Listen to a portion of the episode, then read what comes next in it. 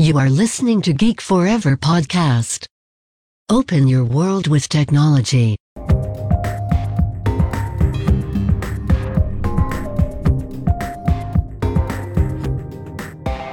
This is Geek China.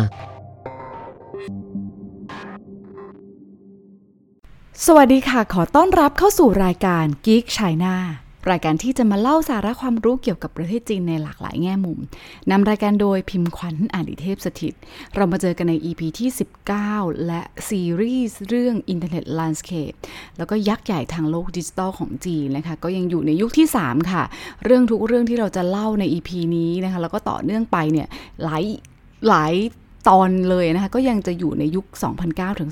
2015 เพราะเป็นยุคช่วงเวลาที่ประเทศจีนเริ่มมีการเติบโตอย่างก้าวกระโดด แล้วก็ค่อยๆ แผ่ขยายอำนาจในทางเทคโนโลยีอย่างเห็นได้ชัดนะคะก็ใน EP นี้นะเดี๋ยวขอแทรกอัปเดตเรื่อง เกี่ยวกับ China Talk เนี่ยสเรื่องด้วยกันนะคะ ในช่วงนี้เนี่ยพิมขวัญอาจจะยุ่งนิดนึงนะคะ เพราะว่าตอนนี้งานประจำยุ่งมาก แล้วก็มีการจัดกิจกรรมไม่ว่าจะเป็นในทั้ง 11 11 ที่ผ่านไปหรือว่าที่จะที่กำลังจะเกิดขึ้นในช่วง 12 12 นะคะเพราะฉะนั้นอาจจะห่างหายจากการอัดพอดแคสต์ลงไปบ้างนะคะ เพราะว่าพิมขวัญอัดสดเลยนะคะ คืออาทิตย์ต่ออาทิตย์เลยก็จะต้องเจียดเวลามาในช่วงเสาร์อาทิตย์ที่ต้อง หาเวลามาพอสมควรนะคะเพราะที่ผ่านมานี่เสาร์อาทิตย์ก็ยุ่งมากจริง ๆอะก็ต้องขอโทษด้วยนะคะ ว่าถ้าเกิดต่อไปอาจจะอัปเดตช้าลงกว่าเดิมนะคะแต่ว่าสัญญาค่ะว่าจะอัปเดตเรื่อยๆนะคะ ถ้ามีเวลานี้อัปเดตแน่นอนนะคะ เรื่องที่สองนะคะถ้าเกิดใครหลายคนนะคะสังเกตบางอย่างนะคือโลโก้ของรายการชายนาทอกเนี่ยได้เปลี่ยนไป เดิมเนี่ยเป็นแผนที่ประเทศจีนเนาะ นะคะอะตอนนี้นะคะเลยพิมพ์ขวัญเปลี่ยนโลโก้ไปใหม่หมดเลยนะคะคือรีแบรนด์ใหม่หมดไปเป็นแบบตัวมังกรนะคะถามว่าทำไมต้องเปลี่ยน เเรื่องนี้นี่ประเด็นยาวเลยนะคะอ๋อกำลังคิดอยู่ในใจว่าเอ๊จะเล่าเป็นพอดแคสต์ดี หรือว่าจะเขียนบทความดีนะคะเพราะว่ากลัวทัวร์ลงเหมือนกัน เนื่องจากไปแตะจุดที่ค่อนข้าง sensitive นะคะ แต่ถือว่าเรื่องนี้เนี่ยเป็นบทเรียนที่สำคัญมาก ๆ นะคะ เป็น case study ที่สำคัญมาก ๆ เลยนะคะว่าถ้ามีเวลาเนี่ยอยากจะทำเรื่องเกี่ยวกับบทความนี้โดยเฉพาะนะคะโดยเฉพาะคนไทยหลายคนที่อาจจะ ช่วงนี้เนี่ยท็อปปิกเกี่ยวกับเรื่องเมืองจีนเนี่ยเป็นเรื่องที่ฮิตมากเนาะแล้วเราจะสังเกตหลายอย่างว่าการใช้แผนที่ประเทศจีนเนี่ยไม่ถูกต้องนะคะเพราะฉะนั้นเนี่ยการใช้แผนที่ประเทศจีนนะคะจะเป็นยังไงเดี๋ยวพิมพ์ขวัญมีโอกาสนะคะ จะนำเอาเรื่องราวที่ควรจะให้คนไทยทุกคนนะคะหากที่ทำธุรกิจเกี่ยวกับประเทศจีนนะคะ หรือว่าทำอาจจะต้องมี powerpoint presentation artwork อะไรต่างๆ ที่ ต้องมีแตะเรื่องแผนที่ประเทศจีนเนี่ย เดี๋ยวจะนำมาเล่าให้ฟังกันนะคะอะก็ถ้ามีเวลาเดี๋ยวจะทำเรื่องนี้นะคะไปให้ทุกคน แต่เรามาเข้าเรื่องกันก่อนนะคะเรื่อง EP ที่เราค้างกันอยู่นะคะ ก็คือเอเกี่ยวกับของ Alibaba 2 2 EP ที่แล้วเราแตะไปแล้วในเรื่องของ e-commerce เนาะแล้วก็แกนที่สำคัญที่ไป แตะเรื่องของการจ่ายเงิน เพราะว่ามีการซื้อก็ต้องมีการจ่ายใช่ไหมคะ เราเล่าไปแล้วเรื่อง Ant Financial แล้วก็ประกอบกับจังหวะที่ โอ้โห Ant ข่าว Ant Group เนี่ยมีดราม่ากันพอสมควรนะคะ แต่ว่าเราจะไม่แตะดราม่ากันก่อนนะคะ เดี๋ยวเราจะมาเล่าในในไทม์ไลน์ในของตัวซีรีส์เรื่องนี้แล้วกันนะคะ สิ่งที่เกิดขึ้นเมื่อเกิดการซื้อไปเกิดการจ่ายไปนะคะ วงจรในการทำอีคอมเมิร์ซที่สำคัญสเต็ปต่อสเต็ปต่อไปเลยก็คือการขนส่ง นะคะการจัดการโครงคลังสินค้าของเครืออาลีบาบานะคะเพราะว่าความไวของการขนส่ง คือปัจจัยต้นๆที่บริโภคที่ผู้บริโภคจีนมองหานะคะและก็กลายมาเป็นบรรทัดฐานที่สำคัญในสังคมจีน สังคมออนไลน์ช้อปปิ้งออนไลน์จีนในปัจจุบันเลยก็ว่าได้นะคะ โดยธุรกิจขนส่งของอาลีบาบาที่จะมาพูดนะคะใน EP นี้นะคะ ก็ชื่อว่าใช่เหนียว นะคะ ใช่เหนียว ในวันที่ 19 มกราปี 2011 นะคะ หมาหยุนเนี่ย ได้มีการประกาศระดมทุนกว่าแสนล้านหยวนนะคะ เพื่อเสริมทัพต่อการขยายและการเติบโตของธุรกิจอีคอมเมิร์ซนะคะ ที่อย่างที่บอกเลยว่าช่วงที่ผ่านไปก็คือช่วงยุคที่ 2 ยุคที่ 3 เนี่ยนะคะ เติบโตไปอย่างรวดเร็วมาก ๆ นะคะ โดยการสร้างเครือข่ายแพลตฟอร์มโลจิสติก อัจฉริยะนะคะ เพื่อตอบโจทย์ปัญหาของประเทศจีนนะคะ ในขณะนั้นนั่นคือปัญหาการขนส่งสินค้าไปยังปลายทางได้อย่างช้านะคะ เพราะฉะนั้นเขาต้องการแก้ปัญหาตรงนี้นะคะ ให้สามารถส่งสินค้าได้อย่างทันท่วงทีนะคะก็อย่างที่บอกนะคะว่าในประเทศจีนนะคะสมัยที่น่าจะเป็นยุคที่3นะคะหรือยุคที่ 2 ที่เริ่มมีอีคอมเมิร์ซเกิดขึ้นนะคะการขนส่ง หรือแม้แต่การเงินที่เราพูดไปแล้วนะคะไม่ได้ ตอบรับทันไม่ได้ปราดเปรียวอย่างทุกวันนี้นะคะ เรื่องของการขนส่งเองเนี่ยไม่น่าเชื่อเลยว่าที่ในอดีตนะคะ จีนมีปัญหาการจัดเก็บด้านพื้นที่การจัดเก็บสินค้านะคะถึงแม้ประเทศเขากว้างใหญ่ไพศาลนะคะแต่ว่าระบบคลังสินค้าเขามีปัญหามากนะคะ โดยเฉพาะการเชื่อมโยงโครงข่ายภายใต้ระบบนิเวศ ของอีคอมเมิร์ซเนี่ยเข้าด้วยกัน เมื่อหมายหยุนเล็งเห็นปัญหา เขาก็เหมือนเดิมค่ะ เขาก็สร้างภาพในใจอย่างที่เขาคิดเลยนะคะ ที่ผ่านมาเขาเป็น visionary leader เนาะเขาสร้างภาพในใจไว้ว่าอีก 10 ปีข้างหน้า หากคนจีนซื้อสินค้านะคะ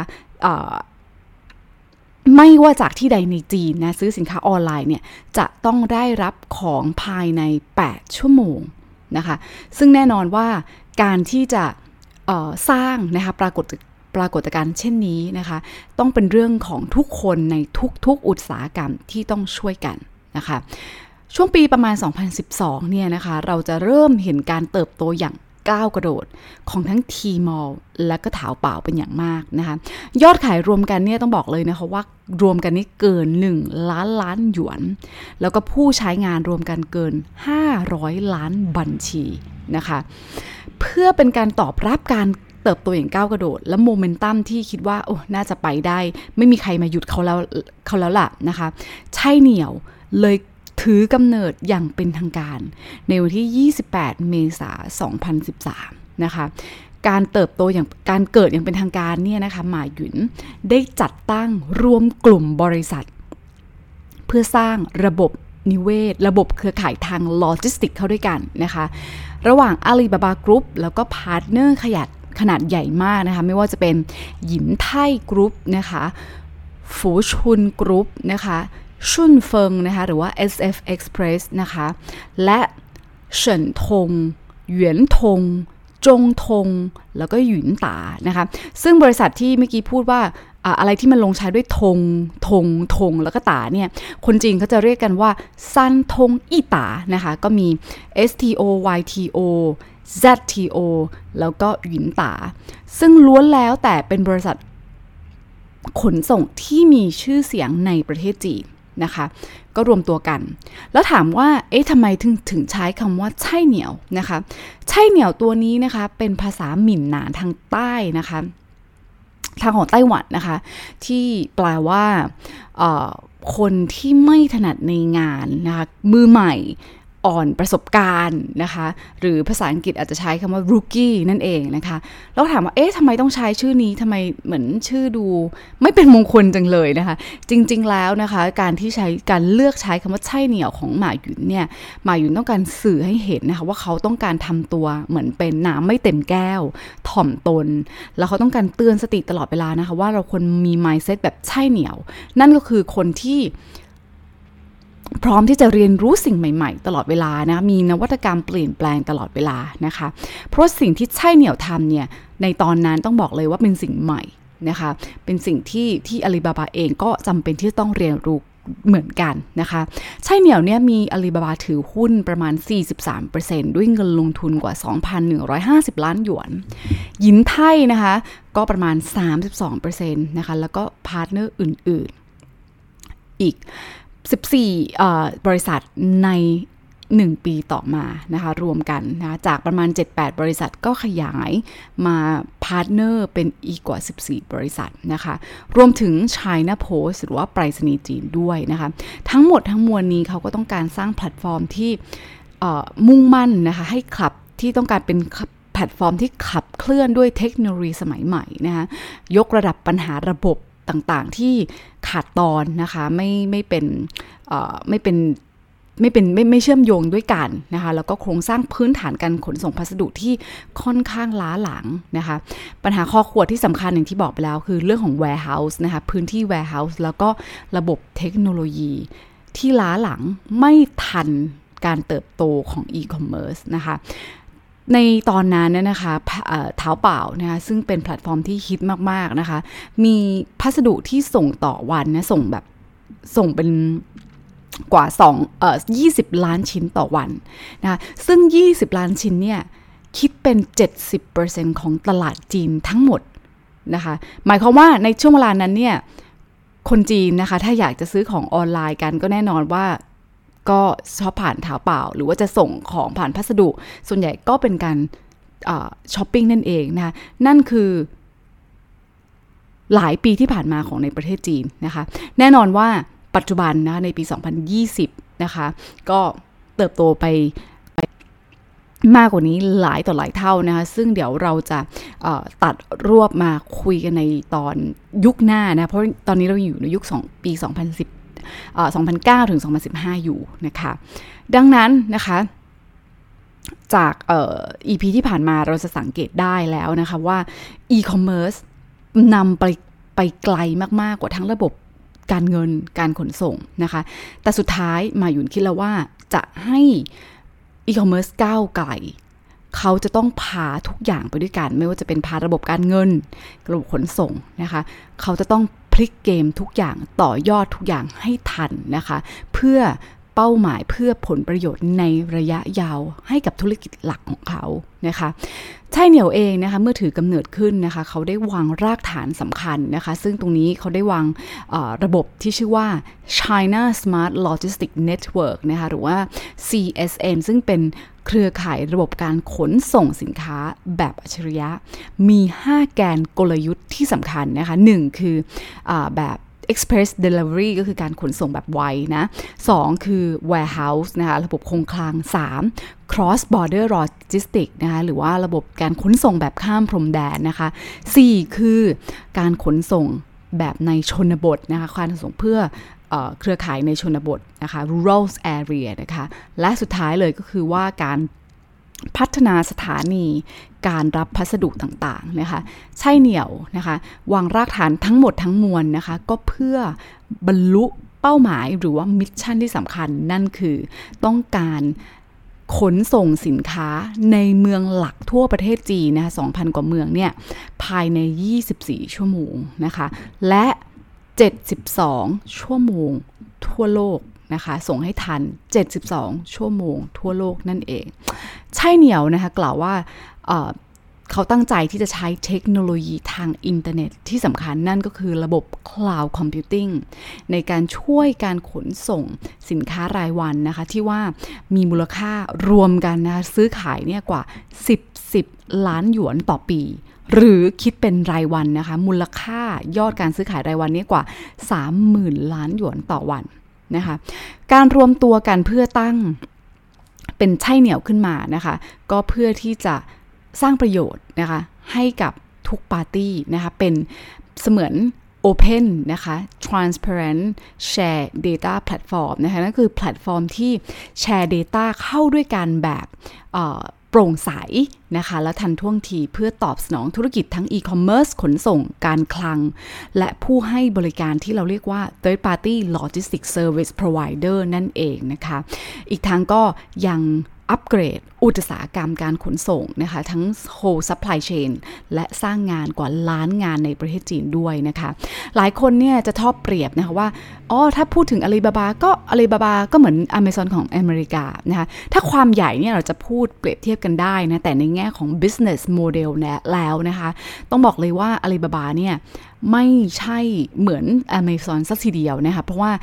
อาลีบาบาเนี่ยเป็นเพียงแพลตฟอร์มนะต้องเน้นเลยนะคะว่าเป็น marketplace platform เป็นตัวกลางในการซื้อในการขายนะคะ ส่วนเครือข่ายใช่เหนียวก็เช่นกันนะคะ เพราะว่าอาลีบาบาเนี่ยไม่ได้ถือครองนะคะบริหารในส่วนคลังหรือระบบขนส่งแบบร้อยเปอร์เซ็นต์ แต่จะเน้นนะคะ สิ่งที่เขาเน้นเลยอาจจะเป็นในเรื่องของโมเดลที่เป็น asset light นะคะ คือเขาเป็นเพียงแค่ตัวกลางในการเชื่อมผู้ขนส่งแบบ 3PL นะคะ หรือว่า third party logistics นั่นเองภายในระบบนิเวศของใช่เหนียว หากจะเปรียบเทียบนะคะ Amazon จะคล้ายกับจิงตงเสียมากกว่านะที่เน้นเป็นเหมือนอบริการจัดการขายตรงไปให้กับผู้บริโภคนะคะแล้วก็มีการลงทุนในระบบ ธุรกิจคลังสินค้าโลจิสติกด้วยตัวเองนะคะพูดง่ายๆเลยก็คือว่าจริงตรงจะเหมือนเป็น retailer ออนไลน์นะเดี๋ยวรายละเอียดเนี่ยจะมาเล่าในอีกครั้งหนึ่งใน EP ของที่เป็น JD.com นะคะหรือว่าจริงตรง ดังนั้นนะคะที่เราเล่าไปทั้งหมดนะคะอาลีบาบามีอาณาจักรธุรกิจนะคะเท้าเปล่าใช่ไหมคะ Tmall นะหรือว่าใน EP ที่แล้วที่เราเล่าไปคือ Alipay ภายใต้ Ant Financial นะหรือว่าชื่อใหม่ที่เขาเปลี่ยนเป็น Ant Group ตัวนี้นะคะ เขามีการควบคุมนะคะขั้นตอนบริหารเองทั้งหมดนะคะอาจจะเป็นภายใต้บริษัทลูกนะอะไรก็ว่าไป แต่ในส่วนของโลจิสติกเนี่ยอาลีบาบาไม่ได้ครอบครองเป็นเจ้าของโลจิสติกนะคะไม่ได้ซื้อรถขนส่งด้วยตัวเองนะคะแต่สิ่งที่เขาทำคือสร้างเครือข่ายค่ะ เขาสร้างพันธมิตรเพื่อควบคุมห่วงโซ่ทางคุณค่าทางด้านอีคอมเมิร์ซ ทั้งหมดนั่นเองนะคะ เรียกง่ายเลยว่าตั้งแต่ภายในประเทศและระดับโลกเลยก็ว่าได้นะคะ เพราะฉะนั้นระบบต้องบอกเลยว่าที่เขาทำเนี่ยถามว่ามันมีข้อดีข้อเสียมีผลกระทบที่ตามมาไหม มีแน่นอนค่ะ เพราะการที่เขาไปพันธมิตรกับผู้อื่นนะคะ มันไม่ได้มีการการันตีว่าทุกอย่างจะราบรื่นไปเสียหมดนะคะ อีกทางนะต้องบอกเลยว่าอย่าลืมนะว่าในช่วงยุคนั้นนะ 70%ของธุรกิจการขนส่งมาจาก เครืออาลีบาเท้าเปล่าหรือทีมอลนะคะ เพราะฉะนั้นมันก็ต้องเป็นลิ้นปัญหาลิ้นกับฟันนะคะ ว่าเอ๊ะ แล้วผู้ขนส่งนะคะ delivery นะคะ express ต่างๆนะคะ ถ้าเขามีปัญหากับอาลีบาบาเขาจะทำยังไงนะหากมีปัญหาก็ต้องอดอดทนนะคะ กล้ำกลืนกินปัญหานั้นไปก่อน เพราะว่าหากจะไปต่อกรกับยักษ์ใหญ่ ก็คงยากนะคะ ซึ่งเดี๋ยวในยุคหน้าเราจะเห็นความชัดเจนของการรวมตัวกันมากยิ่งขึ้นนะคะ ว่าเอออาลีบาบาจะจัดการกับปัญหาอย่างไรนะคะ นอกจากนี้นะคะเขายังลอนช์ระบบนะคะที่เป็นเขาเรียกว่า electronic shipping label ด้วยนะคะ ซึ่งอย่างที่บอกค่ะว่าคิดเป็น 40%ของ volume ทั้งหมดในการขนส่งนะคะ และคาดว่ายุคหน้าเนี่ยน่าจะถึง 100%แน่นอนนะคะ ดังนั้นอย่างที่บอกค่ะ ไม่ว่าจะเป็นในเรื่องของการขนส่งระบบต่างๆ ผลที่ตามมาคือไช่เหนี่ยวกำลังจะขยายอำนาจเหมือนซอฟต์พาวเวอร์นะคะ และส่งผลกระทบในระบบนิเวศของโลจิสติก ในจีน ไหมอย่างไรนะคะ และที่บอกว่าใช่เหนียวเนี่ยจะไม่ครอบครองธุรกิจขนส่งนะความตั้งใจของแจ็คหมาคือไม่ครอบครอง จะใช้เป็นพันธมิตรนะคะเขาจะมาลงทุนทำธุรกิจโลจิสติกแบบเต็มตัวไหมนะคะเราก็ต้องติดตามกันดูในยุคหน้านะคะ แต่โฟกัสที่สำคัญมาก ๆ ของใช่เหนียวนะคะ ที่เขายืนยันยืนกรานมาตั้งแต่การก่อตั้งเลยนะของใช่เหนียวนั่นคือการใช้เทคโนโลยีทางอินเทอร์เน็ต Big Data เข้ามาช่วยยกระดับนะคะบริษัทขนส่งนะคะให้เป็นกลุ่มบริษัทที่ขับเคลื่อนทุกอย่างด้วยข้อมูลและเทคโนโลยีนะคะ ทั้งหมดทั้งมวลก็เพื่อที่จะสร้างความว่องไวในการขนส่งนะคะ และเป้าหมายอีกที่สำคัญอีกอันนึงก็คือว่า ค่าบริการการขนส่งจากร้านค้าไปยังผู้บริโภคก็จะถูกลง ฉะนั้นถามว่าใครได้ประโยชน์ แน่นอนผู้เล่นอีคอมเมิร์ซ นะคะ และผู้บริโภคก็คือคนที่ได้ประโยชน์ทำไมอะคะ เพราะว่าคนชอบสิ มีมีการซื้อการจ่ายมากยิ่งขึ้นนะคะ แล้วก็จ่ายส่งของก็ได้ไวนะคะ ยกตัวอย่างจากประสบการณ์ตรงของมุมมองคนขายแล้วกันนะคะ สินค้าอยู่ที่โกดังนะคะ ยกตัวอย่างนะ นิงโปไปกวางเจานะคะ ถามว่าหนิงโปเนี่ยอยู่ไปกวางเจาระยะทางนะคะประมาณ 1,000 กว่ากิโลเมตรนะคะ1,000 กว่ากิโลเมตรนะคะ ขนส่งภายในไม่เกิน 2-3 วันนะอันนี้แล้วแต่พื้นที่เนาะค่าบริการรวมๆนะอยู่ที่ประมาณ 13 หยวนนะคะ ซึ่งเวลาคนซื้อเนี่ย เวลาผู้บริโภคจีนซื้อเนี่ย ส่วนใหญ่แล้วนะคะในแพลตฟอร์มก็จะเขียนว่า包邮包税 หมายความว่าไงก็คือรวมค่าขนส่ง รวม tax รวมทุกอย่างแล้วนะคะ เป็นราคาที่สินเป็นราคาที่คุณซื้อได้จริงเลยนะคะ ก็ ถูกมากนะคะ ถามว่าถูกขนาดไหนนะคะมามองในมุมของคนซื้อบ้างนะคะ ตอนนั้นเคยซื้อที่ตัดเล็บในแพลตฟอร์มหนึ่งละกันของประเทศจีนไม่บอกว่าแพลตฟอร์มไหนเนาะรวมแล้วนะคะ 包邮包税นะคะรวมทุกอย่างนะคะ ซื้อมาในราคา 9 หยวนค่ะ 45 บาท ไม่ถึง 2 วันก็ได้รับของนะคะ เพราะอย่างที่บอกเลยสุดท้ายคือทุกอย่างในจีนนะคะ ซื้อง่ายจ่ายคล่องของก็ได้ไวแบบไม่ต้องรอบางทีลืมลืมไปแล้วว่าสั่งอะไรไปอ้าวมาถึงที่ดี พัสดุเต็มบ้านเลยค่ะนะคะอะปี 2015 นะคะ ก็ได้ไช่เหนี่ยวก็สร้างแพลตฟอร์มด้านโลจิสติกที่อยู่บนคลาวด์เป็นที่แรกของจีนนะคะ หรือเราจะเรียกว่า Logistic Cloud นะคะเพื่อที่จะสร้างแพลตฟอร์มคลาวด์เลยค่ะ ที่มีประสิทธิภาพ มีพลังนะคะเพื่ออระบบนิเวศทางโลจิสติกนะคะแล้วระบบนี้นะคะมันจะกลายเป็น infrastructure ที่สำคัญในอุตสาหกรรมนะคะถามว่ามันจะไปอยู่ที่ไหน ก็หนีไม่พ้นนอกจากที่ไหน AliCloud นะหรือว่าอาลีหยุนนั่นเอง ดังนั้นอาลีคลาวเลยเป็นจิ๊กซอที่สำคัญต่อมาในระบบ นิเวศของอาณาจักรอาลีบาบากรุ๊ปให้เติบโตไปอย่างก้าวกระโดดนะคะ ซึ่งในส่วนอาลีหยินเนี่ยเราต้องบอกเลยนะคะว่าจะต้องมาติดตามใน EP ต่อไปนะคะสำหรับใน EP นี้ต้องขอจบไว้เพียงเท่านี้ก่อนค่ะ ฝากติดตามพิมพ์ขวัญกันได้ 2 ช่องทางแล้วนะคะ ที่รายการ Geek China ในช่อง Geek Forever Podcast และทางช่องทางส่วนตัวของพิมพ์ขวัญเองที่ China Talk Podcast ค่ะ ถ้ายังไงก็ขอฝากติดตาม กด follow กด subscribe กันด้วยนะคะ แล้วเจอกันใหม่ใน EP หน้าค่ะสำหรับวันนี้ สวัสดีค่ะ